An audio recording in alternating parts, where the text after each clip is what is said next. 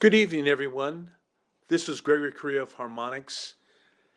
And in the next week, January 6th to January 13th, we'll be celebrating our interview with the great Diane Derringer. She was a trailblazer, she was hard headed, but she was a woman that could rock. So please enjoy this interview that we did with her. And remember that she was truly a rock and roller. I'd also like to thank Janet Lloyd Davis for letting me know about the news so that we could spread the word in her memory. God bless you, Diane. We'll see you in rock and roll heaven. Peace.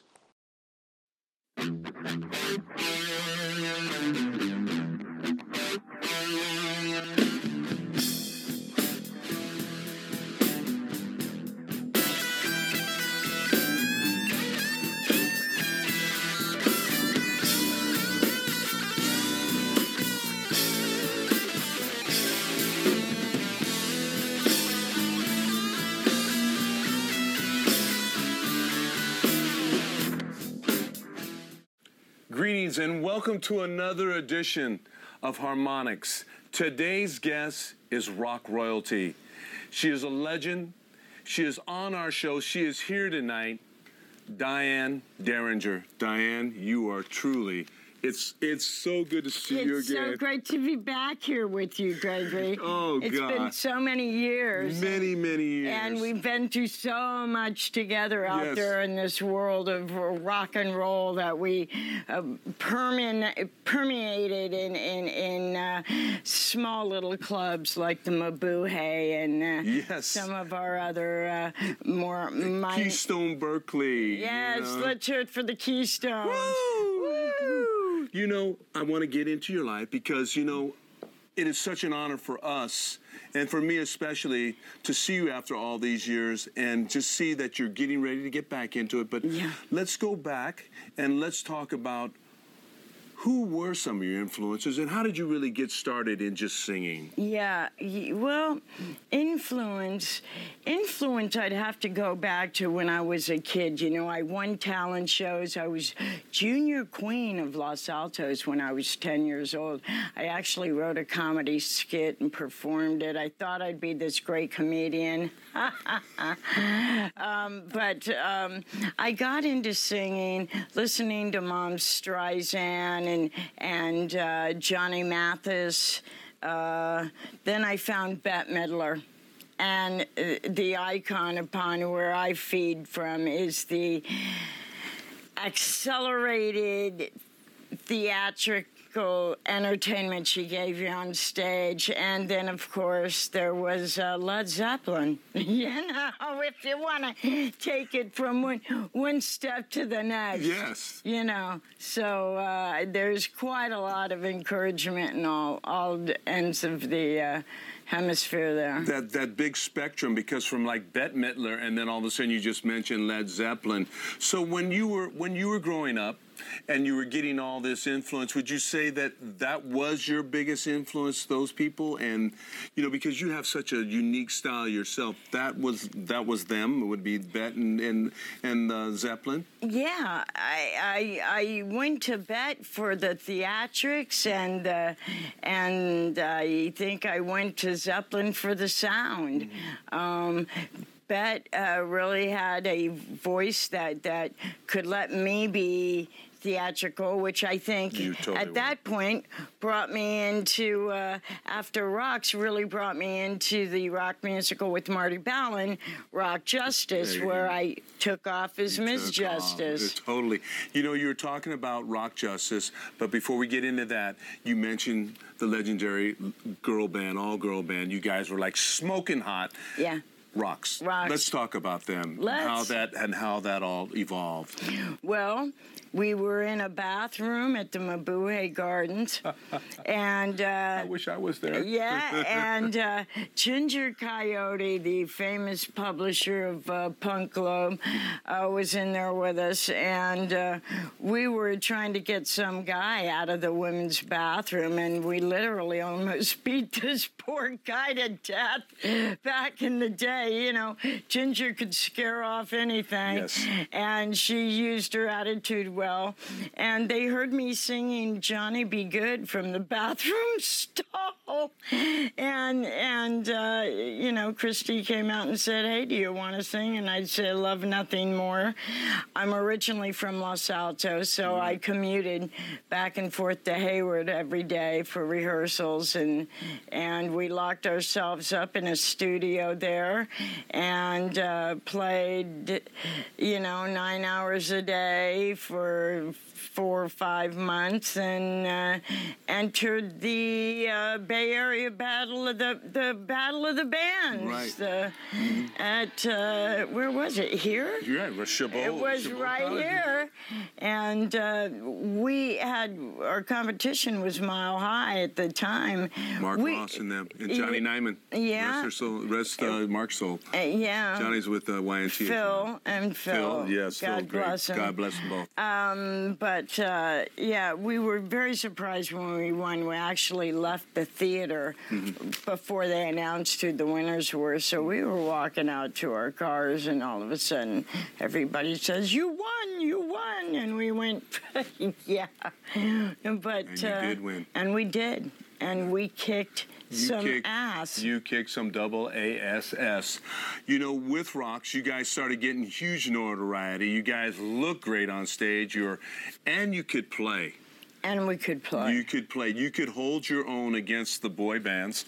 There were the young rock bands that were coming up, and there were some great ones. You had Y&T, you had Peak, you had Mile High, you had all these great bands. a lot of around you. good competition. Excellent competition. Great musicianship. You know who was one of our uh, uh, uh, uh, judges at the Battle of the Bands was Jimmy Lyons. Jimmy. Jimmy, Jimmy Lyons. Eddie Money's guitar player. if Yeah. You don't know.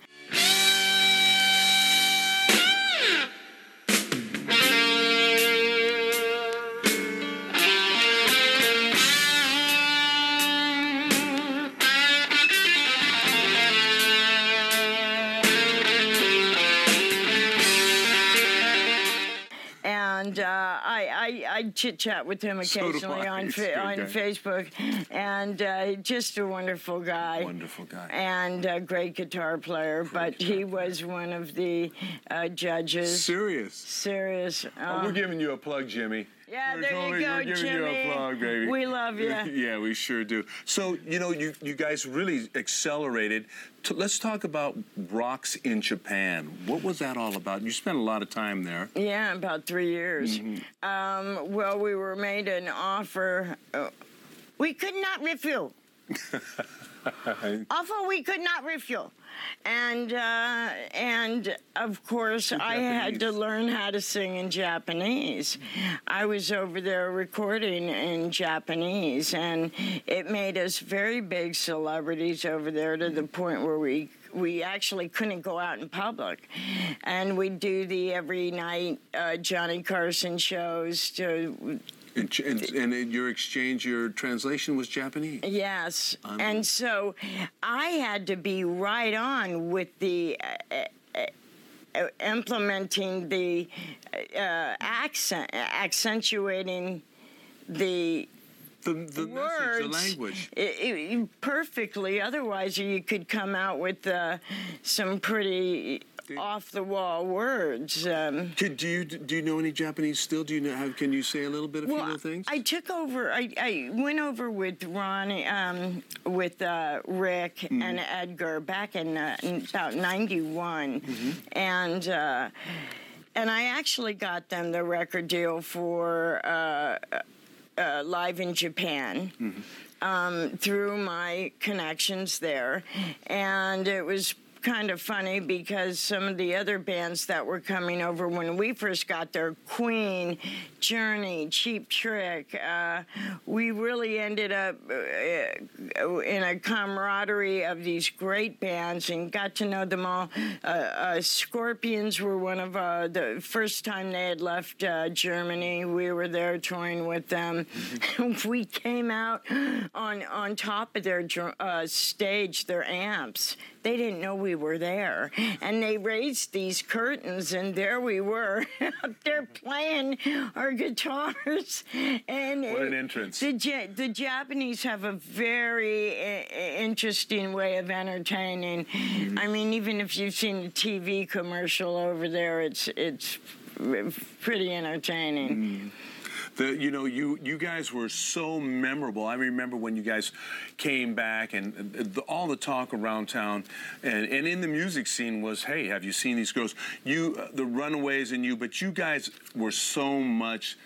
The runways get a lot more uh, print than you guys do, but you had a lot of print when you were over in Japan. I've seen some some stuff that you've done over there, and it, it was just. But you actually opened the door for those bands that you just talked. Yeah, and and the other thing was is that Shinko Music Publishing, the they published these beautiful, huge color rock and roll magazines that were inter- the only rock and roll magazines that were internationally published. So we were being distributed throughout the world, especially in Europe and uh, Asia, and it made us superstars. Um, We're totally superstars. total superstars over there, and along with the television and whatnot. But uh, eh, eh, the no- the knowledge that we learned there uh, was just nothing you could buy, and you couldn't get it here in the United States. So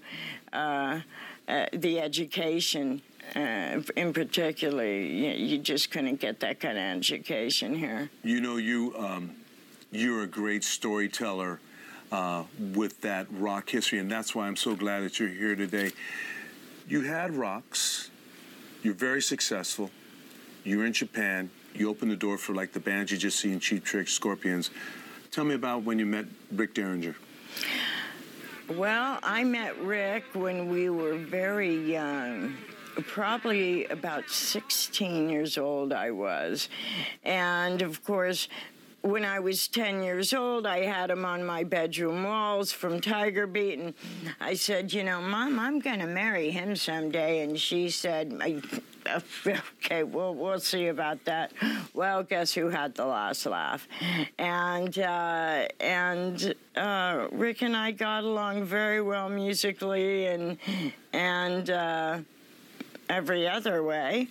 And we ended up marrying. Um, I spent six years on the road traveling and uh, singing in his band. Uh, and it's a lot of hard work. It is a lot of hard work. A lot of hard work. It's almost like a, it's like a gigantic rolling freight train that doesn't really have any limits. It mm. just goes. You got that right. Eh, you really do. Um, would you want to have your children now in the music business, or would you want to have them in, in the music business?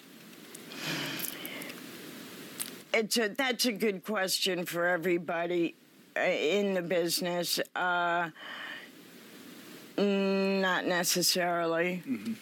Uh, I think that just because you have a parent that's in it doesn't make you an ample um, part of uh, anything going on. I know my daughter, uh, Mallory, Rick's daughter, is uh, 22 and loves to sing, but you have to really have it in your blood. It's Yes. got to be a blood thing, it's got to be a genetic thing.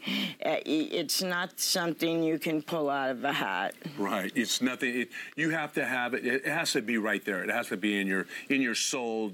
It has to be there. It- We're like troubadours. It has to be there. You you'll perform in front of if it's a thousand, ten thousand people to five people. It you have to you have to do that. Correct. I want to I want to move on to your stage. Um, Miss Rock Justice. She was Miss Rock Justice in San Francisco, and that was a great play with That Marty. was a great musical video, the one of the very first. One, I think it is probably the well, maybe with the we'll probably we'll we'll say Tommy predates that, but tell me about how you got that and with Marty and all of them and Oh, Leonard Haze and They found they found me when I got back from Japan, and uh, of course the the uh, the take on the play was a rock star goes on trial for not writing a hit. We had the wonderful Mike Varney, who's now uh, producer Shrapnel Records. Uh, you know, that's his conglomerate, and. Uh, and uh, you know Phil Kennemore was the bailiff, the bass player. Leonard Haze was the drummer, the Right. judge. Uh, we had uh, tons of locals, great uh, people. Rocky Sullivan did a bit. Uh, uh, the list just went on and on, and it took several, several months to coordinate this. But what came out in the end was quite entertaining, and I had the position of Ms. Justice, where I I weighed out. Uh, uh, uh, Justice in ounces, kilos, and pounds on a triple beam. Uh, uh, uh, aside from yeah, aside from uh, your scales, Right. but uh, you know those were the days. Those were the days. Let's talk about that uh, lines for lines and liquor. Lines, lanes, and liquor. Right. Well, I love bowling, and we started. I started this little club in New York City uh, with a few people: Leslie West, Joey Ramone, uh, some of the local big shots in New York City, and. Uh, our motto was lines, lanes, and liquor. And I think the way we found out who won the games was who had the lowest score. Um, but I will tell you, Joey was a fabulous bowler. Fabulous bowler. Um, of course, he, you know, I don't know if you've ever heard this story, but Joey rarely, if ever, took his shoes off, his sneakers. So they kind of were embedded. They they wouldn't move. So he had the best pair of bowling shoes going. So I think it was in the shoe. It was in the shoe. That's It what was in the It was shoe. in the shoe. Yeah. And that's such a wonderful story about Joey and that and Leslie. And Leslie, you know, I, I, we were talking earlier before we went on the air. Leslie's, um, you know. Uh, Coming back and doing, he's starting to uh, get a little better, and he's playing with Frampton. Did a, they did a, a few little things, Mississippi Queen. Yeah.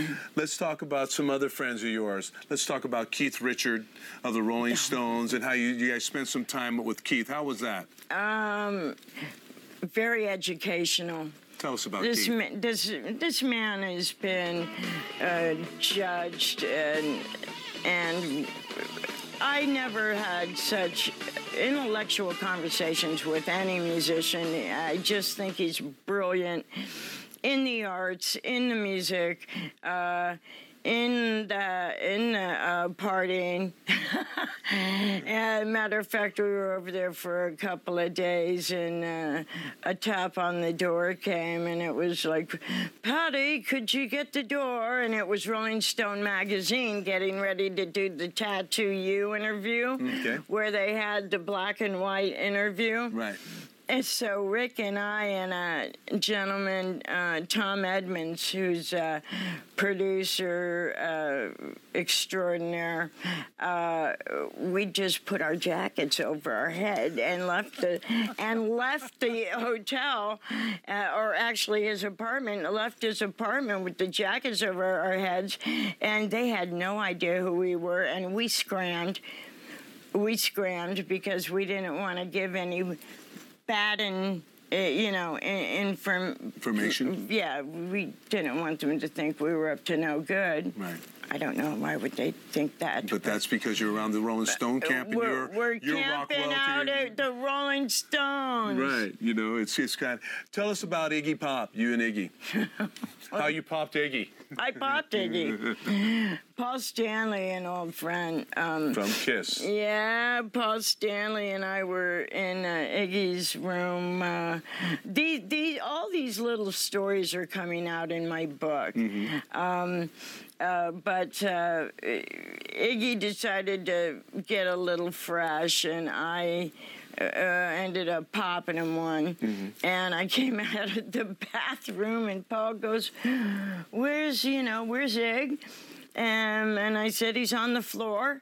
And uh, what'd you do to him, Diane? And I said, well, it got a little out of hand there, Paul. And uh, we cleaned that up and uh, left quietly.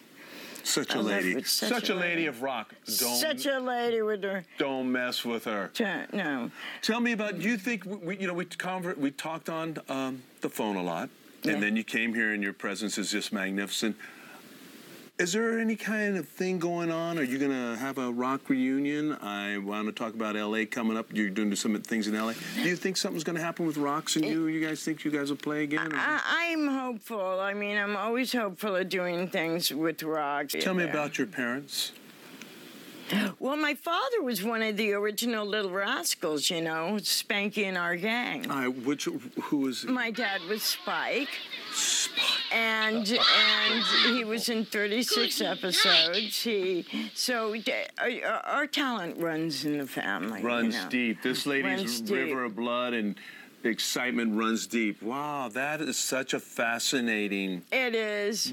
I get. Um, I got to. Uh, I was working on One Life to Live, the soap opera, and uh, some of the camera crew would always come in with the. Uh, uh, Little Rascals shirts on, Right.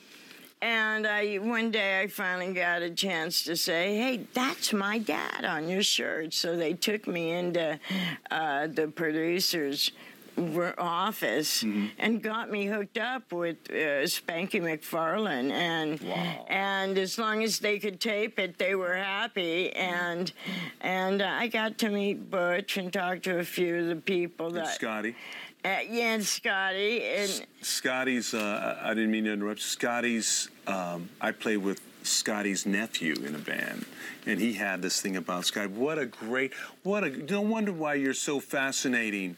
Um, you know. Um, you were saying what what do you have what do you see in the future for you? Because we're running out a little bit of time. So tell, what is what is what do you want to do now? I, obviously you're going to be going to la We've been having a cross country uh, music movement, so to speak, of the last two years. And choosing songs to work on and developing songs to work on. I mean, now you can do it all computer and, and phone and, and whatnot. And he's uh, technically at the cutting edge of that. And uh, we've come pretty far. We've got some tunes that, we, w- that we're looking forward at uh, working at. Uh, a Creedence Clearwater s- song in particular. Uh, I am, am looking at Ode to Billie Joe. Uh, little uh, little hillbilly Bobbie Gentry there, and uh, you still have that voice And, you still have a strong voice yeah, we're gonna head that way. And know- and rock though, I've got some bands that I'm especially interested in uh, right now. Um, um, uh, uh, what was the name of the band? Uh, uh, That's okay. Greg Hughes was a. Gary Hughes was. So we we um, we're going to uh, we're going to close this up. And first, before we actually close it up, I want to tell you personally, from just my standpoint, thank you, thank you for being here. You are absolutely rock royalty, and it, it's nothing like seeing an old face from a, a, a faraway time, and now you're back in the present. I love you who you are. Um, may God bless you, and may you just become successful. What we normally do, we look right in that that TV thing, and we go to our to our camera, and we go just like this. We give everybody a shout out and a kiss. Mwah.